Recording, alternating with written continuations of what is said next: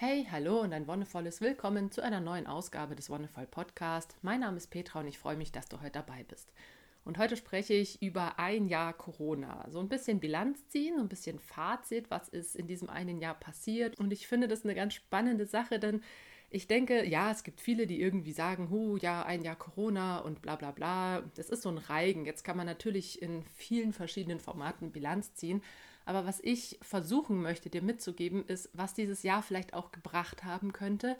Und was mir auch ganz wichtig ist den Fokus aufs Positive zu legen. Wie wir das nächste Jahr gestalten können mit vielleicht nochmal oder immer noch Corona. Denn ich bin der Meinung, dass wir Corona nicht mehr loswerden. Also das vorneweg. Ich denke, das ist jetzt was, womit wir einfach leben müssen. Dieses Virus ist da. Es ist jetzt einfach eine neue Krankheit, ähnlich zu anderen Krankheiten, die sich irgendwann vor Jahren oder Jahrzehnten entwickelt haben oder eben von Tieren auf Menschen übergegangen sind. Es ist nichts Neues für uns Menschen. Es hat es in der Menschheit immer wieder gegeben. Es ist natürlich abzuwarten, wie sich das mit Corona entwickelt. Das kann man nach einem Jahr, finde ich, noch nicht sagen. Aber deswegen bin ich der Meinung, wir werden auf jeden Fall noch die nächsten 2, 3, vielleicht auch noch 10 Jahre damit leben. Und jetzt ist natürlich die Frage, was hat dieses eine Jahr Corona uns gebracht und was machen wir draus? Ich möchte da einerseits eine ganz persönliche Perspektive reinbringen, was hat es bei uns gemacht, aber auch versuchen, das auf den gesamtgesellschaftlichen Kontext überzuspiegeln. Und das finde ich ganz interessant, weil wir ja dieses Jahr in sehr vielen verschiedenen Gegenden waren. Nicht nur in Deutschland, ich meine, ich finde es interessant, dass es ja auch in Deutschland schon von Bundesland zu Bundesland unterschiedlich ist, sondern wir waren ja auch auf dieser Reise und haben verschiedene Länder und verschiedene Ansätze kennengelernt. Und das ist ganz spannend, da zu sehen, wie unterschiedlich damit umgegangen wird. Vielleicht auch, welche unterschiedliche Grundeinstellung dem Ganzen ja zugrunde liegt und wie sich das widerspiegelt in der Gesellschaft und im Umgang damit. Ich finde es ganz spannend, das ist nochmal so ein Thema, was auch auf die Sicherheit zum Beispiel mit anspielt, die ich ja letztens erst besprochen hatte, dass es was ist, was viele Menschen triggert, dass es jetzt gerade in einer Phase ist, wo sowieso relativ viele Menschen in einer gewissen Unsicherheit leben. Unsere Arbeitsverhältnisse haben sich eher zum Unsicheren hingewandelt. Also das prekäre Arbeitsverhältnis ist in aller Munde, dass jemand irgendwie nach der Schule irgendwie eine Ausbildung macht oder studiert und dann 20, 30, 40 Jahre im gleichen Job arbeitet. Das ist heute tatsächlich eher die Ausnahme, was vor 30 Jahren noch ganz üblich war, gang und gäbe. Die Familienverhältnisse haben sich verändert, dass man wirklich, sage ich mal, mit Anfang, Mitte 20 einen Partner oder eine Partnerin findet und dann ein Leben lang zusammenbleibt, Kinder hat, Haus baut, was auch immer. Auch das hat sich aufgelöst. Und deswegen gibt es tatsächlich meiner Meinung nach relativ viele Unsicherheiten, die so ganz unterschwellig wirken, weil einerseits noch diese Erwartungen aus der früheren Generation oder aus den früheren Generationen herangetragen werden und weil wir selber uns auch noch gar nicht so wirklich in dieser neuen Situation zurechtgefunden haben. Okay, irgendwie schaffen wir es, von einem Job in den anderen zu wechseln, aber so wirklich geil ist es vielleicht auch nicht. Das hat ja oft auch nicht damit zu tun, dass die Leute nicht unbedingt in dem Job bleiben wollen, sondern dass dann vielleicht eine Firma pleite geht oder dass tatsächlich immer nur befristete Verträge rausgegeben werden. Ich meine, ich habe das selber an der Uni jahrelang erlebt, dass man immer nur für ein Jahr angestellt ist, wenn man irgendwie von Drittmitteln abhängig ist und wenn halt die mal wegfallen, ja, Pech gehabt, dann ist dein Job halt auch weg. Und so hat sich das sowohl auf der individuellen Ebene, dass man auch häufiger umzieht, auch ein bisschen so flexibler geworden ist, aber auch auf einer gesellschaftlichen Ebene hin zu mehr Unsicherheit, sage ich mal, in meinen Augen entwickelt. Was nichts Schlechtes sein muss. Also aus einer Unsicherheit, ich finde es ganz spannend, das mit diesem Komfortzonenmodell ein bisschen daran zu gehen. Du hast ja letztendlich, wenn man es runterbricht, 3 Zonen. So deine Komfortzone, dein innerster Kern, wo es dir gut geht, wo alles passt, wo du dich entspannen kannst, wo du auch vom Nervensystem her hauptsächlich, wenn sonst alles passt, im Entspannungsmodus, dem Parasympathikus sein kannst, also wo es dir wirklich gut gehen kann. Außer du machst dir selbst noch auf anderen Ebenen Stress, aber das ist dann was anderes. Dann kommt um diesen inneren Kern, um diese Komfortzone herum, kommt dann die Wachstumszone. Also das ist dann schon eine Zone, wo du Herausforderungen hast, die eben schon außerhalb deines Komfortbereichs liegen. Ich fand es jetzt letztens spannend, bei uns ist es ja so, dass wir beide, sowohl mein Partner als auch ich, versuchen gleich viel für die Kinder da zu sein, weil uns das wichtig ist, dass die Kinder gleich viel von beiden Elternteilen haben. Und dann hat mein Partner eben beschlossen, dass der mal so für sich einfach 3 Tage braucht, wo er eine Auszeit hat, weil der einfach auch gerade in einem persönlichen Prozess ist und gesagt hat, er geht 3 Tage allein in den Wald. Und das war für mich eindeutig raus aus der Komfortzone, weil das nicht mehr so mit meinen Routinen vereinbar war. Okay, normalerweise machen wir es so, dass wir uns den Morgen irgendwie aufteilen. Er steht auf und dafür mache ich dann vormittags weiter. Ich bin dafür abends vielleicht mehr da. Und jetzt musste ich das alles für mich selber irgendwie gebacken kriegen. Aber das war noch immer in dieser Wachstumszone, wo ich gemerkt habe, okay, ich muss für mich selber Lösungen entwickeln. Ich war ein bisschen mehr gestresst, nicht mehr nur im Parasympathikus, sondern schon auch ein bisschen mehr im Flucht- oder Kampfmodus, ja, so schlimm war es nicht, aber ich habe schon gemerkt, dass ich einfach mehr mich ja darauf einlassen musste, dass es da Herausforderungen gab, die ich einfach bewältigen musste, was aber gut war, weil nach diesen 3 Tagen habe ich gesehen, hey, voll gut, ich könnte jetzt einfach noch 3 Tage dranhängen. Ich habe für mich selbst Routinen entwickelt, die für mich gepasst haben. Am 1., 2. Tag war das noch so ein bisschen schwammig und hat sich nicht so gut angefühlt, aber am 3. Tag ist der Hase gelaufen, wie von selbst. Und da war dann der Punkt erreicht, wo ich mir aus diesem ersten Mal schwierigen Bereich dieser Herausforderung, wo ich meine Komfortzone quasi erweitert habe, wo sie ein bisschen größer geworden ist, wie so ein Luftballon, den du aufpumpst. Ja, am Anfang ist er irgendwie klein und je mehr Herausforderungen du annimmst und je mehr Problemen du dich stellst, desto mehr kannst du diesen Ballon auch aufpumpen, weil du lernst, damit umzugehen. Und so hast du dann einfach ein größeres Handlungsspektrum auch, mehr Möglichkeiten für dich. Okay, und ganz außen rundherum ist dann die Panikzone und die ist nicht so geil, kommt halt vor, dass man da auch wirklich mal in Panik gerät, ja, das ist aber wirklich sehr, sehr, sehr selten, aber das ist dann natürlich auch was mit Ängsten verbunden ist, also wo man dann wirklich keinerlei Handlungsmöglichkeiten mehr hat. Wo du, wenn du jetzt, sag ich mal, in der Situation bist, in der du in dieser Wachstums- und Herausforderungsphase bist und dann aber merkst, keine der Strategien, die du ausprobierst, funktioniert, dann bist du gestresst. Dein Sympathikus reagiert ja normalerweise mit Flucht oder Kampf. Und wenn beides nicht funktioniert, dann kommt es zu einer anderen Reaktion, und zwar Freeze, also einfrieren. Du bist handlungsunfähig, du stehst da und es passiert einfach. Und das ist was häufig auch zu einer Traumatisierung kommen kann, gerade wenn man sich die Geburtshilfe anguckt, da ist es eben häufig dieser Fall, dass Frauen, wenn sie eben nicht gut betreut sind oder wenn die entsprechende Geburtskultur einfach nicht sehr auf die Frauen ausgelegt ist, dann geht die Frau relativ schnell in den Stressmodus, weil es eine ungewohnte Situation ist, gerade beim ersten Kind. Du weißt nicht, was passiert, du weißt nicht, was da vor sich geht. Je nachdem, wo du bist, sind dir auch die Routinen nicht bekannt. Und dann heißt, okay, sie müssen sich da irgendwie jetzt entscheiden und bla bla bla. Und es wird Stress gemacht und Stress gemacht und Stress gemacht. Und irgendwann schaltet der Körper, weil du kannst nicht fliehen. Also die wenigsten Frauen sagen dann unter der Geburt, stopp, halt so nicht und verlassen irgendwie das Zimmer oder das Krankenhaus oder was auch immer. Und was die Flucht wäre. Oder legen sich mit dem Gynäkologen oder der Gynäkologin an, was der Kampf wäre.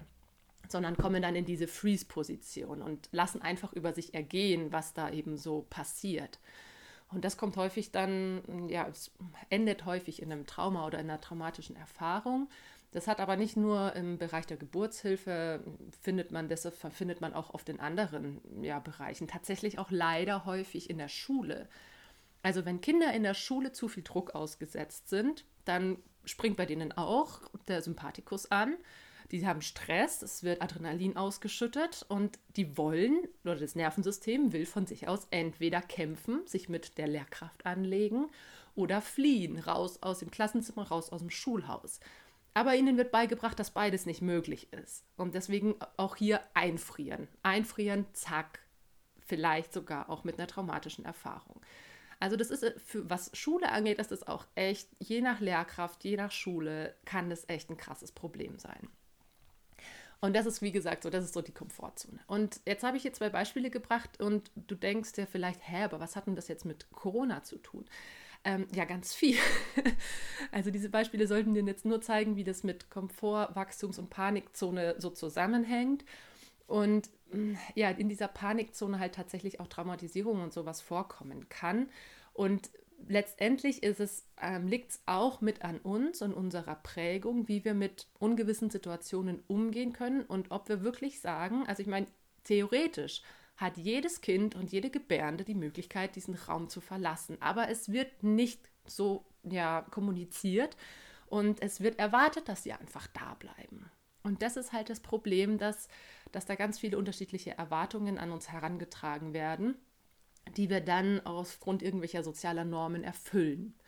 Und soziale Normen, denke ich, ist was jetzt hier während Corona ganz eine große Rolle gespielt hat. Also was zum Beispiel so ein Schlagwort war immer diese Solidarität, dass man solidarisch miteinander sein muss.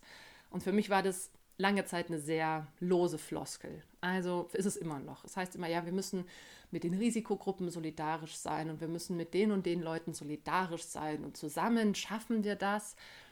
Ja, das kann man zusammen schaffen, aber das Problem ist meiner Meinung nach, oder die Herausforderung, das, was jetzt in unsere Wachstumsphase fallen würde, ist, dass wir es nicht gewohnt sind, solidarisch zu sein. Es gibt so viele Bereiche in unserer Gesellschaft, wo Solidarität wichtig wäre. Wenn es um irgendwelche Tarifverhandlungen geht, wenn es um Hebammenproteste geht, wenn es um Studierendenbewegungen geht, wenn es um zum Beispiel den Weltfrauentag geht.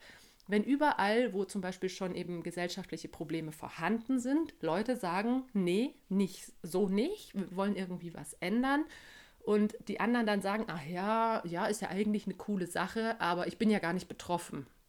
Ja, also gerade was den Hebammenprotest angeht, so alle, die irgendwie schon aus dem gebärfähigen Alter raus sind, ja, gute Sache, aber ich bin ja gar nicht mehr, ich kann ja gar kein Kind mehr kriegen, so, ne? Und da denke ich mir so, okay, du kriegst kein Kind mehr, aber du kannst dich trotzdem genau für dieses Thema einsetzen und eben solidarisch zeigen. Oder was die Studierendenproteste anging. Die Studierenden haben lange dafür gekämpft, dass die Bedingungen, gerade als das umgestellt wurde mit Diplom und Bachelor-System, dieser Bologna-Prozess, auch da war so viel Energie von Seiten der Studierenden da, aber im Rest der Bevölkerung relativ wenig Rückhalt. Und das ist, finde ich, was. Solidarität ist nichts, was man so zack auf Knopfdruck anmachen kann, sondern Solidarität ist auch was man irgendwie lernen muss. Und unsere Gesellschaft ist leider, man muss es so sagen, nicht wirklich gut darin, sich solidarisch zu verhalten. Und deswegen ist es halt jetzt auch das Gleiche irgendwie, wenn es heißt, okay, ja, wir müssen irgendwie mit den Alten und Kranken und so weiter solidarisch sein. Und die Leute, die das dann machen, die sagen sich immer, ja, und ich bin jetzt zu Hause und ich isoliere mich und ich cancel irgendwie alle physischen Kontakte, damit ich solidarisch bin, merken aber in sich drin häufig, dass das ihnen gegen ihre eigenen Bedürfnisse total entgegengeht, weil sie das selber nicht erlebt haben. Wo ich mir denke, okay, ich habe schon sehr viel Solidarität erlebt, dass sich Leute mit mir solidarisiert haben, einfach aus verschiedenen Gruppen oder in verschiedenen Formen von Protest und dass ich getragen und unterstützt wurde dadurch. Und wenn man das erlebt hat, dann ist es viel einfacher zu sagen, okay, so ich bin jetzt überhaupt keine Risikogruppe, was Corona angeht. Ne? Ich bin irgendwie 30, habe keine Vorerkrankungen, nehme auch keine Pille, was irgendwie noch mit dem Impfstoff zusammenhängt, aber ein anderes Thema. Und ich kann von mir aus viel besser sagen, okay, ich ziehe mich wirklich zurück und ich lasse alles sein, weil ich diese Solidarität auch von anderer Seite schon erlebt habe. Aber das trifft halt auf sehr, sehr, sehr wenige Leute zu. Und wenn man sowas nicht erfahren hat, dann fällt es natürlich auch einfach viel, viel, viel schwerer. Und das ist, denke ich, was wir aus Corona lernen können. Wir können aus Corona lernen, wirklich echte, wahrhaftige und authentische Solidarität zu entwickeln. Nicht einfach nur zu sagen, ja, okay, dann bleibe ich halt zu Hause, damit ich die Risikogruppen schütze, sondern sich davon zu überzeugen, okay, wenn ich damit ein Problem habe, dann muss ich da meine eigenen Bedürfnisse erstmal erfüllen. Wenn ich mich mit irgendeiner Person treffen möchte, dann sollte das möglich sein. Wenn ich den sozialen Austausch brauche und wenn ich da jetzt keine Massenparty draus mache, sondern mich mit einer einzelnen Person treffe, dann ist das völlig in Ordnung. Wenn man sich im Freien trifft, sowieso. Und deswegen finde ich, das ist so Auslegungssache, irgendwie komplett sämtliche sozialen Kontakte irgendwie einzustampfen, ist natürlich sowieso eine Riesenherausforderung, vor allem, weil der Mensch ein Herdentier ist. Also wenn man es auf einer rein biologischen Ebene sieht, dann ist der Mensch ein Gruppentier, ein Herdentier. Herbert Renz-Polster, ein Entwicklungspsychologe, ein Entwicklungspädagoge, spricht auch von einer hypersozialen Art bei uns Menschen, weil wir nicht nur eine soziale Art sind, wie zum Beispiel Affen oder sonst was, sondern das alles noch ein bisschen weiter treiben. Also wir unterstützen uns eigentlich auf ganz vielen Ebenen, zumindest unsere steinzeitlichen Vorfahren haben das gemacht. Und genau das ist was sich eigentlich immer noch in uns widerspiegelt, so ein Bedürfnis nach gegenseitiger Unterstützung, nach Halt, nach Fürsorge füreinander. Und das ist was uns in unserer Gesellschaft total abgeht und was jetzt halt auch mit Corona noch viel schwieriger geworden ist.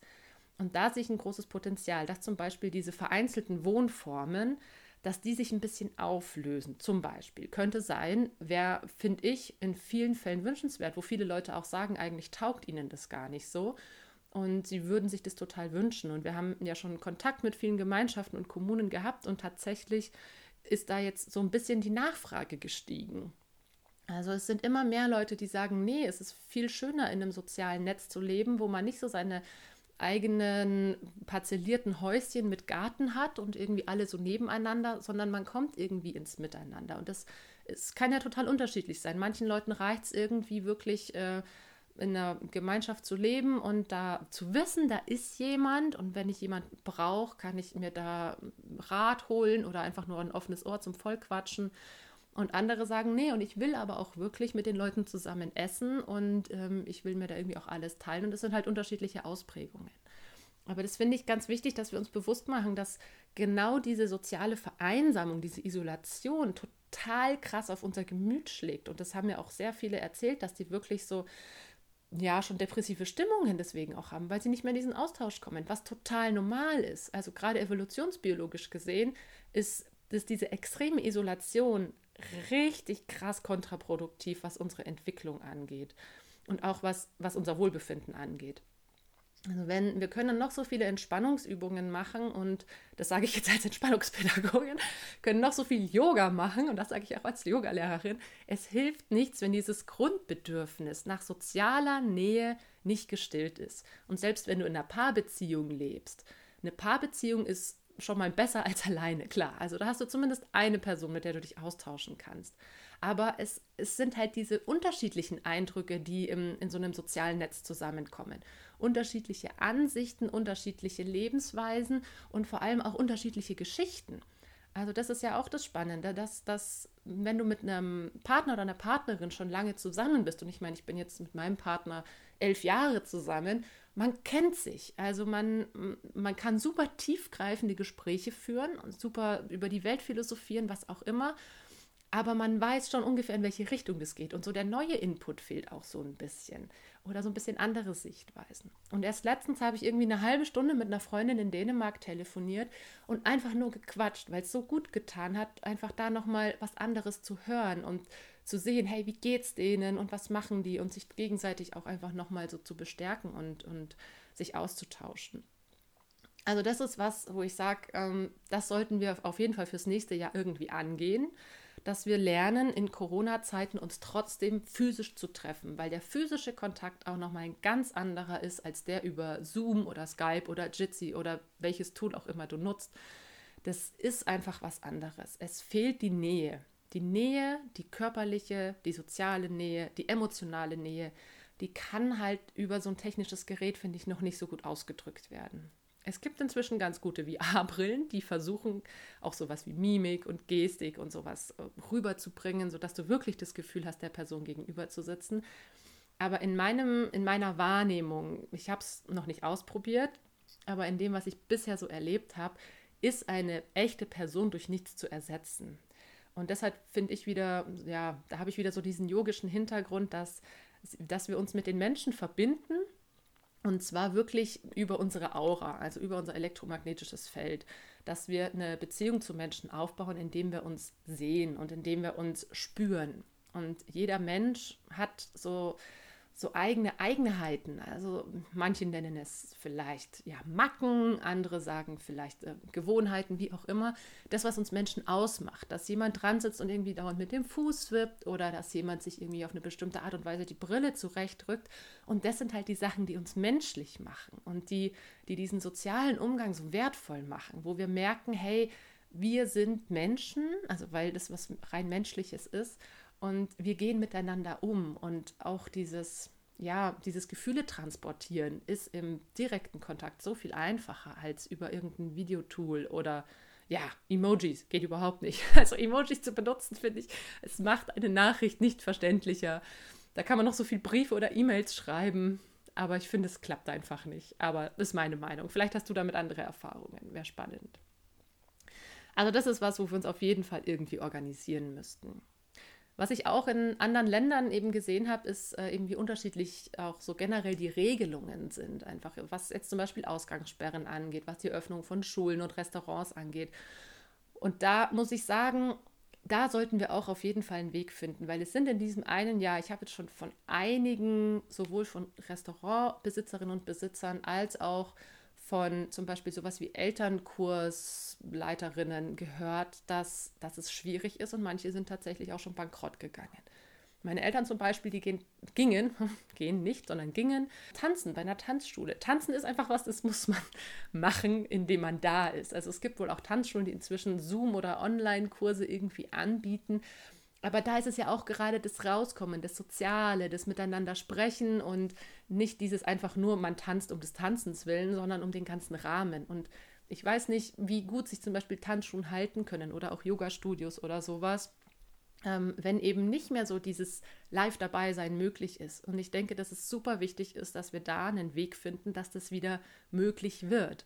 Dass man sagt, okay, jetzt gerade im Sommer, vielleicht finden Leute irgendwie einen Platz, den man für solche Kurse bereitstellen kann, irgendwo im Park oder was auch immer, irgendwie eine Form von wir kommen zusammen, ein Raum, wo man große Fenster hat, wo man einfach lüften kann die ganze Zeit oder wo man wirklich sagt, okay, man macht irgendwie kleinere Kurse und hat dafür vielleicht mehr und damit eben nicht so viele Leute auf einmal sind, vielleicht dann eben einen Yogakurs statt mit 20 Leuten nur mit 10 zu machen und dafür 2 anzubieten. Das ist natürlich super schwierig, weil die Leute da auch viel Herzblut und viel Energie reinstecken.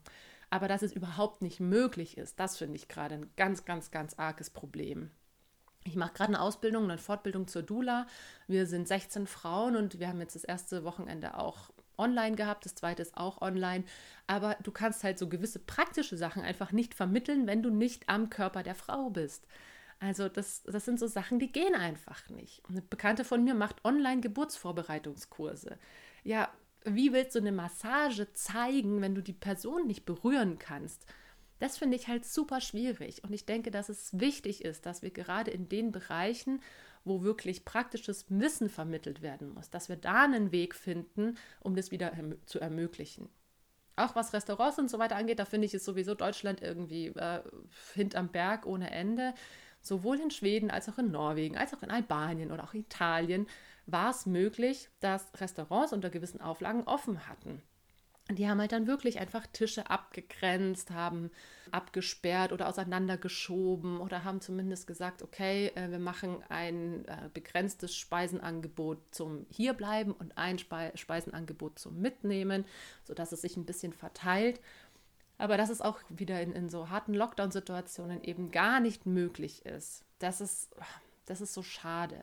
Weil meiner Meinung nach sind es eben nicht diese Situationen, wo man sich ansteckt oder wo es eine große Gefahr bietet, sondern es sind eher die Situationen, wo halt einfach Leute total ohne Rücksicht auf Verluste Partys feiern, sich treffen, Abstände nicht einhalten. Also das fand ich auch letztens krass, da waren wir am Markt und die Frau hinter mir, die vielleicht sogar schon Risikogruppe war, also die war auf jeden Fall älter als 70, würde ich jetzt mal meinen, oder sie hat einfach nur sehr alt ausgesehen, rückt mir halt total auf die Pelle, wo ich mir denke, naja, gute Frau, ich bin 30, bin jetzt nicht unbedingt die Risikogruppe, ich werde es wahrscheinlich einigermaßen wegstecken, wenn ich Corona kriege, aber du vielleicht nicht unbedingt.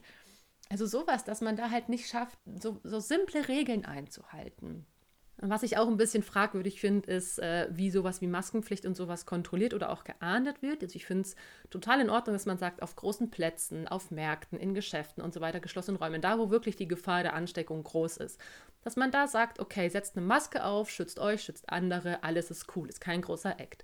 Aber als wir jetzt zum Beispiel über Weihnachten in Stralsund waren, ist ein Bekannter von uns ohne Maske auf dem Fahrrad durch eine verkehrsberuhigte Zone gefahren. Und da waren halt zufälligerweise gerade wohl 2 sehr, ja, entweder gelangweilte oder sehr pflichtbewusste Polizistinnen und Polizisten, ich weiß gar nicht, ob es Männer oder Frauen war, auf jeden Fall haben die ihn angehalten und gesagt, hier 20 € Bußgeld, weil in dieser verkehrsberuhigten Zone in der Innenstadt galt Maskenpflicht und er hat sie nicht aufgehabt.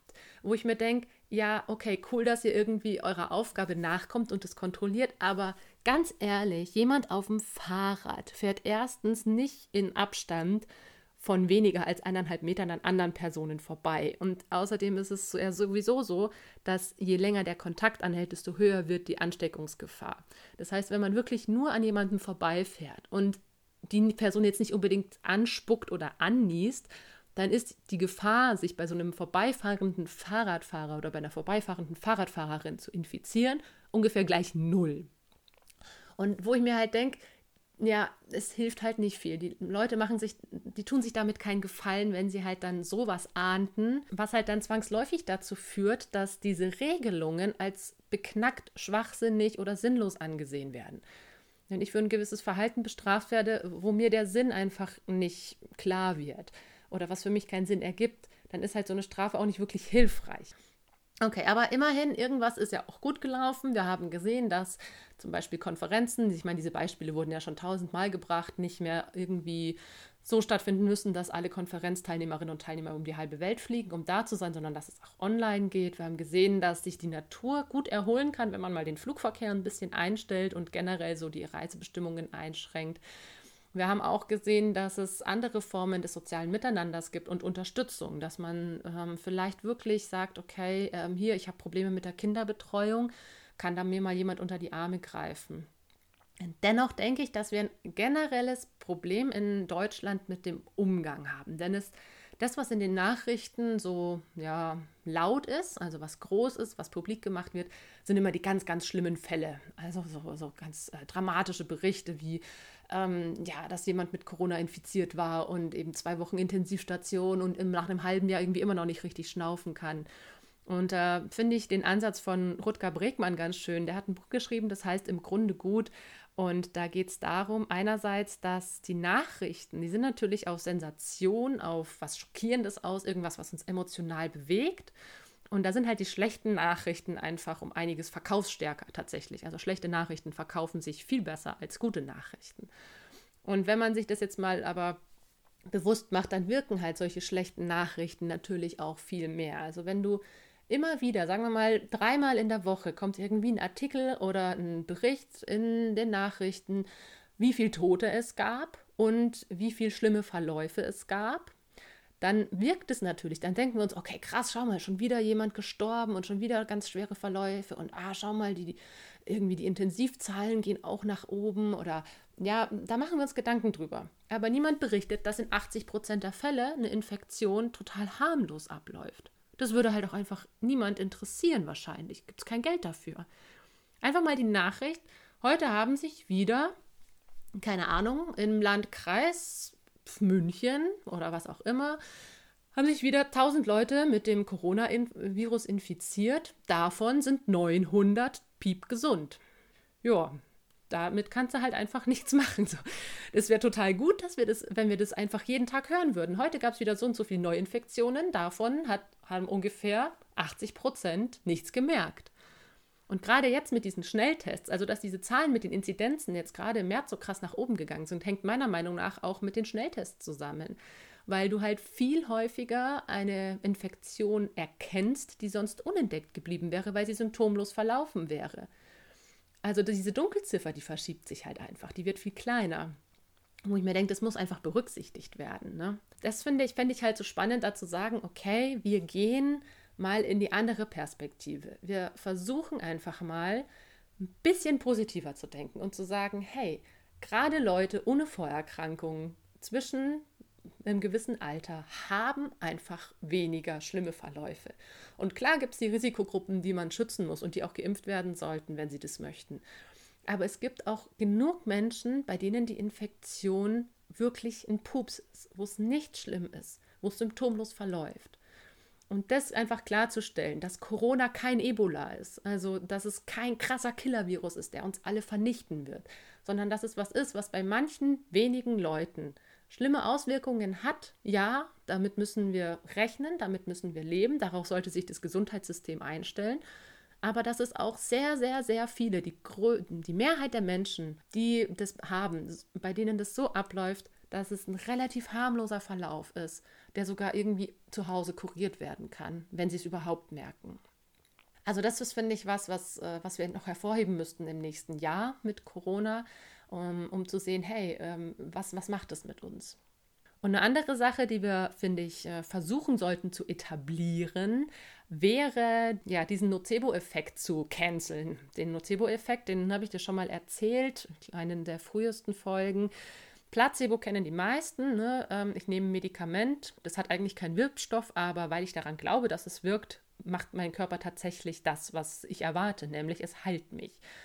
Ja, das gibt es das Gleiche mit Nocebo, sprich, dass es etwas passiert, was nicht so toll für deinen Körper ist. Und das hat auch Rutger Bregmann zum Beispiel in seinem Buch geschrieben, im Grunde gut, dass es in den Niederlanden mal einen Fall gab, wo Cola, also in der Cola wurde mal irgendwas gefunden und ein Kind hat darauf ziemlich krass reagiert, mit Übelkeit, mit Erbrechen und war auch ein paar Tage lang krank, woraufhin Coca-Cola für diese Charge gesagt hat, okay, nee, die nehmen wir mal lieber aus dem Sortiment, nicht, dass dann noch mehr passiert. Und daraufhin gab es total viele Kinder, die auf einmal krank geworden sind, weil diese Nachricht, ah ja, wenn man irgendwie von der Cola getrunken hat, dann kann es zu Übelkeit und Erbrechen kommen und bla bla bla. Diese Nachricht hat sich so schnell verbreitet, dass es dann tatsächlich dazu gekommen ist, dass Personen, die diese Cola getrunken haben, auch diese Anzeichen hatten, obwohl im Nachgang nachgewiesen wurde, dass es gar nicht an der Cola lag. Also das ist halt total krass, ne? Also wenn man dann irgendwie sagt, okay, der Körper fügt sich auch selbst Schaden zu, wenn man einfach daran glaubt, dass etwas schädlich ist. Und wenn wir zum Beispiel über diese schlechten Nachrichten hören, ja, wenn man die Corona-Infektion hatte, noch Wochen danach und Monate danach irgendwie Atemprobleme hat und die Ausdauer nicht mehr das ist, was sie mal war und vielleicht sogar noch mal einen Rückfall hat und extremen Husten hat. Wenn wir das tagtäglich hören oder wenn wir die Berichte davon lesen und dann uns selber mit Corona infizieren, was passiert dann? Dann weiß unser Körper, aha, okay, wir sind jetzt mit Corona infiziert, Moment, das ist doch was ganz Schlimmes, da werden wir doch ganz arg krank und haben ewige Langzeitfolgen. Und dann wird es auch eintreten. Also ja, das wird passieren. Wenn wir aber uns anders polen, wenn wir sagen, okay, wir nehmen den positiven Fokus. Die Mehrheit der Menschen hat keine krassen Anzeichen, Symptome und vor allem auch keine Nachwirkungen von Corona. Und uns das bewusst machen, dann kann unser Körper auch vielleicht damit was anfangen. Wir infizieren uns zwar, aber der Krankheitsverlauf ist um einiges entspannter. Und auch Nebenwirkungen, Nachwirkungen sind viel seltener, wenn wir uns bewusst machen, dass es nicht so schlimm ist. Und das ist, denke ich, gerade für uns Deutschen was ganz, ganz, ja, Wichtiges zu lernen und zu erkennen. Unser Gesundheitssystem ist ziemlich kaputt und marode. Und ich meine, es ist sehr bezeichnend, dass in vielen anderen Ländern Krankenhäuser nicht Krankenhäuser, sondern Gesundheitszentren heißen, weil allein das ist schon was macht. Gehe ich irgendwo hin, um gesund zu werden? Positiver Fokus. Ich gehe dahin, um gesund zu werden. Ich habe dieses Bild im Kopf, ich werde gesund, macht was mit mir und meinem Körper. Oder gehe ich in ein Krankenhaus, dahin, wo Kranke sind, wo Kranke behandelt werden. Fokus auf das, was war oder was ist und nicht das, was sein könnte. Und klar, in einem Krankenhaus werden Leute tatsächlich krank. Die werden einfach krank, weil es auch Krankenhaus heißt. Also der Name ist Programm. Und deswegen wundert es mich ehrlich gesagt nicht, dass wir in Deutschland so ein krasses Problem auch im Gesundheitswesen haben. Immerhin heißt das Gesundheitswesen und nicht Krankenwesen, ist schon mal ein guter Ansatz, aber es sollte sich einfach noch viel weiter ausbreiten. Also mein Vorschlag, meine Ideen für das nächste Corona-Jahr oder für die nächsten Corona-Jahre: mehr positive Berichte. Also wenn du Corona hattest und hattest vielleicht einen milden Verlauf oder überhaupt keine Symptome, weil du dich irgendwie mit einem Schnelltest getestet hast, um jemanden zu besuchen und dann festgestellt hast, oh, ich habe ja Corona, dann poste das in allen möglichen sozialen Medien, wenn du da unterwegs bist. Erzähl es deinen Freundinnen, Freunden, Verwandten, Bekannten, verbreite diese Nachricht, dass es nicht so schlimm ist. Ich habe selbst 3 Freunde, bei denen das nicht so schlimm war. Und der eine hat auf Facebook so voll die Story gepostet. Ja, ich habe Corona, aber ich mache mir jetzt eine gemütliche Zeit in der Quarantäne. Mir geht's total gut. Ich habe jetzt frei, bin freigestellt und mache das Beste draus. Das ist was wir brauchen. Diese vermehrt positiven Berichte, dass alles okay ist. Dass es natürlich schlimme Verläufe gibt, das steht außer Frage. Aber das haben wir jetzt ein Jahr lang zu Genüge gehört. Und jetzt ist es an der Zeit, den Fokus zu wechseln, nach vorne zu gucken und das Positive rauszuziehen und mit einer positiven Haltung auch in die Zukunft zu gehen. Wir können doch nicht noch 2-3 Jahre mit dieser negativen, zurückgezogenen Schneckenhaushaltung irgendwie unsere Welt gestalten. Das andere wäre eben Möglichkeiten zu finden, wieder soziale Kontakte zu ermöglichen, weil das super wichtig ist. Also die Zahl an depressiven Menschen, an häuslicher Gewalt, an allem Möglichen ist extrem hochgegangen in der Corona-Zeit. Deswegen ist es umso nötiger, dass es da wieder mehr die Möglichkeit gibt, Kurse zu machen und sich zu sehen. Lasst uns gemeinsam versuchen, positiv in die Zukunft zu blicken. Lasst uns das Beste draus machen und lasst uns nicht einfach hinnehmen, wenn uns irgendwas nicht passt. Lasst uns versuchen, da wirklich solidarisch zu sein. Einerseits gut zu mir, Selbstfürsorge, was brauche ich und was braucht auch vielleicht mein Partner, meine Partnerin. Was brauchen wir als Gemeinschaft, damit es uns gut geht, damit unser Gesellschaftssystem nicht in einem Jahr zusammengebrochen ist, weil die Leute entweder in der Depression gelandet sind oder sich gegenseitig zu Hause erschlagen haben. Oder, was tatsächlich auch häufig berichtet wurde, in einem Burnout gelandet sind, weil sie diese Vereinbarkeit von Familie und Beruf nicht mehr gebacken bekommen haben, als Kitas zu hatten, als Schulen zu hatten, als Homeschooling und Homeoffice angesagt war und alles irgendwie vereinbart werden musste. Das sind alles Felder, die gezeigt haben, wie wichtig die soziale Unterstützung ist, dass wir uns gegenseitig Halt geben und dass wir das wieder einfordern sollten und dem auch nachgehen sollten. Und damit komme ich zurück zur Komfort- und zur Wachstumszone. Wenn wir es schaffen, eben nicht in Panik zu verfallen und all diese Situationen als Wachstum und als Chance zu begreifen, dann können wir vielleicht wirklich gestärkt aus dieser Situation herausgehen. Wir können für uns neue Strukturen und Routinen finden, die uns unterstützen und mit denen wir ein zufriedenes Leben trotz allem führen können. Auch wenn es schwierig ist, auch wenn es echt einiges an Umstellungen und Veränderungen bedeutet, aber es kann klappen. Auch das ist was mit einem positiven Zukunftsblick zu tun hat. Wenn wir versuchen, uns eine Zukunft vorzustellen, in der das funktioniert, in der wir uns gegenseitig unterstützen und in der wir Hilfe bekommen und annehmen können, dann können wir wachsen, dann können wir unsere Komfortzone erweitern und haben einen größeren Handlungsspielraum, der uns viel mehr Möglichkeiten eröffnet. In diesem Sinne war es das für heute. Bleib positiv, bleib gesund und wie immer, wenn dir die Folge gefallen hat, dann lass gerne einen Kommentar oder eine Bewertung da oder teile die Folge auch gerne. Wir hören uns dann in ein paar Wochen wieder. Bis dahin wünsche ich dir alles Gute und noch einen wundervollen Tag.